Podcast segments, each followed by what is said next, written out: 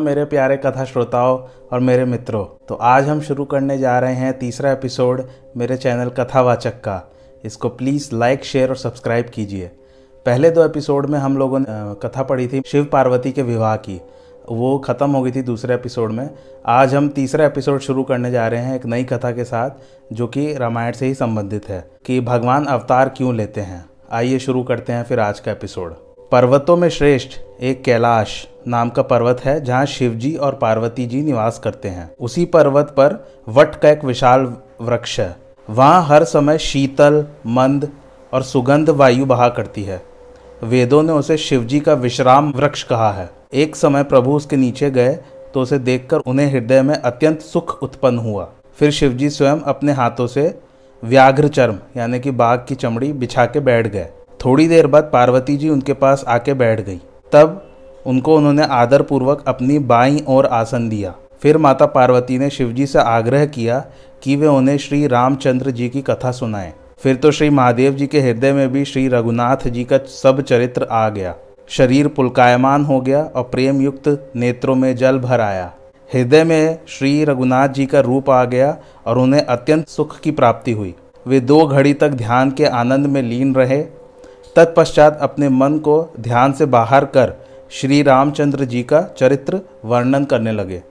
मैं उन्हीं बाल रूप श्री रामचंद्र जी का वर्णन करता हूँ, जिनके नाम से अनायास ही सब कार्य सुलभ हो जाते हैं, ऐसा शिव जी कहते हैं। पार्वती जी बोली, हे नाथ, उन्होंने किस कारण से मनुष्य शरीर धारण किया? तब शिव जी कहते हैं, हे पार्वती, सुनो, यह मेरा विचार है कि राम जी मन, बुद्धि और वाणी तथा तर्कनाओं से परे हैं। तथापि अपनी बुद्धि के अनुसार संत, मुनि, वेद और पुराणों ने जैसा कुछ कहा है, वैसा मैं बताता हूँ। जो कुछ कारण मेरी समझ में आता है, मैं वैसा तुमको कहानी सुनाता हूँ। जब जब धर्म की हानि होती है और नीच अभिमानी राक्षस बढ़ जाते हैं, उनकी वह अनीति जो करते हैं, जिनका वर्णन नहीं हो सकता, और वे ब्राह्मण, गौ, देवता और पृथ्वी को दुख देते हैं, तब तब कृपा के सागर भगवान मनुष्य शरीर धारण कर सज्जनों का कष्ट दूर करते हैं। इन्हीं कारणों से राम जी ने अवतार लिया था। भगवान विष्णु के जय और विजय नामक दो प्रिय द्वारपाल थे। ये कथा शिवजी सुना रहे हैं पार्वती जी को। जिनको सब कोई जानते थे। उन दोनों भाइयों ने ब्राह्मणों के श्राप से असुर की तामसी देह पाई। उनमें एक का नाम हिरण्यकश्यप और दूसरे का नाम हिरण्याक्ष था। जिन्होंने इंद्र का भी मान मर्दन किया और वे प्रसिद्ध हो गए। ये दोनों युद्ध विजयी और विख्यात हुए। तब हिरण्याक्ष को विष्णु ने वराह शरीर धारण कर मार डाला और हिरण्यकश्यप को भगवान ने नरसिंह रूप होकर मारा और भक्त प्रहलाद के यश का विस्तार किया। फिर वे बड़े वीर, बलवान, निशाचर कुल में जाकर कुंभकर्ण और रावण नाम से बड़े योद्धा और देवताओं पर विजय करने वाले हुए। जय और विजय जो द्वारपाल थे, उनको श्राप मिला था। भगवान विष्णु की तरफ़ से तो फिर वो जो है तीन जन तक राक्षस योनि में पैदा हुए थे। पहला था उनका हिरण्याक्ष और हिरण्य कश्यप दूसरा रावण और कुंभकर्ण। भगवान के मारने पर भी वे आवागमन से रहित ना हुए, क्योंकि ब्राह्मणों का शाप उनके तीन जन्मों के लिए था। वामन अवतार में कश्यप अदिति इनके माता पिता थे। कश्यप जो है सप्त ऋषि में एक ऋषि हैं और अदिति जो है, वो अनंत का अवतार माना जाता है कि अगर हम अनंत काल को अगर अवतार के रूप में देखें या जो भी आप अस्तित्व में आज भी देख रहे हैं, जो कुछ भी अस्तित्व में है, वो अदिति के कारण है। और वही जो है, दशरथ और कौशल्य बने थे। एक बार नारद जी ने श्राप दिया, महादेव जी की ऐसी वाणी सुनकर पार्वती जी चकित हो गई कि नारद जी तो भगवान के परम भक्त और ज्ञानी मुनि हैं। फिर ऐसा क्या कारण था कि मुनि ने श्राप दे दिया? विष्णु जी ने मुनि का क्या अपराध किया था?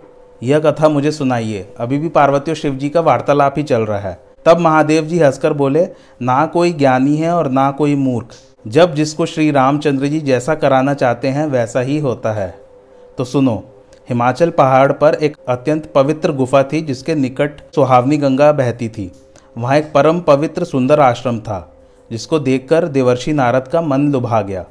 और वहाँ के पहाड़, वन के विभाग, नदी को देखकर नारद जी को श्री विष्णु के चरणों में प्रेम पैदा हो गया। तब वे भगवान का स्मरण करने लगे, जिससे उनके श्वास की गति, सांस की गति रुक गई और विमल मन होने से सहज ही समाधि लग गई। नारद जी की यह दशा देख इंद्र डर गए। और कामदेव को बुलाकर सम्मानपूर्वक कहा कि आप अपनी सेना लेकर नारद जी के पास जाओ। कामदेव जी सेना लेकर चले गए। इंद्र के मन में बड़ा भय था कि नारद जी मेरा राज्य चाहते हैं। जब उस आश्रम में कामदेव जी आए तब उन्होंने अपनी माया से बसंत ऋतु का निर्माण कर, कर दिया। उस समय वृक्षों पर अनेक रंग के फूल खिल गए।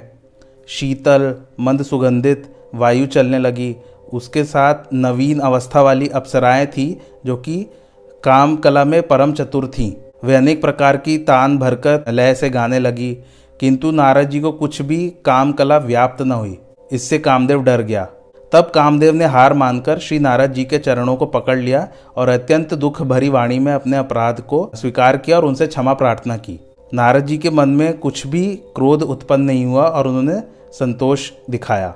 तब वह नारद जी के चरणों में मस्तक झुका और आज्ञा पाकर सहायकों सहित घर चले गए। तब नारद जी वहाँ से शिव जी के पास चले गए। उनके हृदय में काम को जीतने का बड़ा गर्व हो गया था। शिवलोक जाकर उन्होंने कामदेव को जीतने का सारा चरित्र शंकर जी को सुनाया। तब शंकर जी ने उन्हें सावधान करते हुए कहा कि, हे मुनिवर, मैं बारंबार विनती करता हूँ कि जिस प्रकार ये कथा आपने मुझको सुनाई है, ऐसा प्रसंग भगवान श्री हरि को कभी मत सुनाना। और चर्चा भी अगर हुई तो नज़रअंदाज करना। अगले एपिसोड में हम जानेंगे कि ऐसा शिवजी ने नारद जी को क्यों कहा। और प्लीज़ लाइक शेयर और सब्सक्राइब कीजिए मेरे चैनल कथावाचक को। थैंक्स फॉर वॉचिंग धन्यवाद।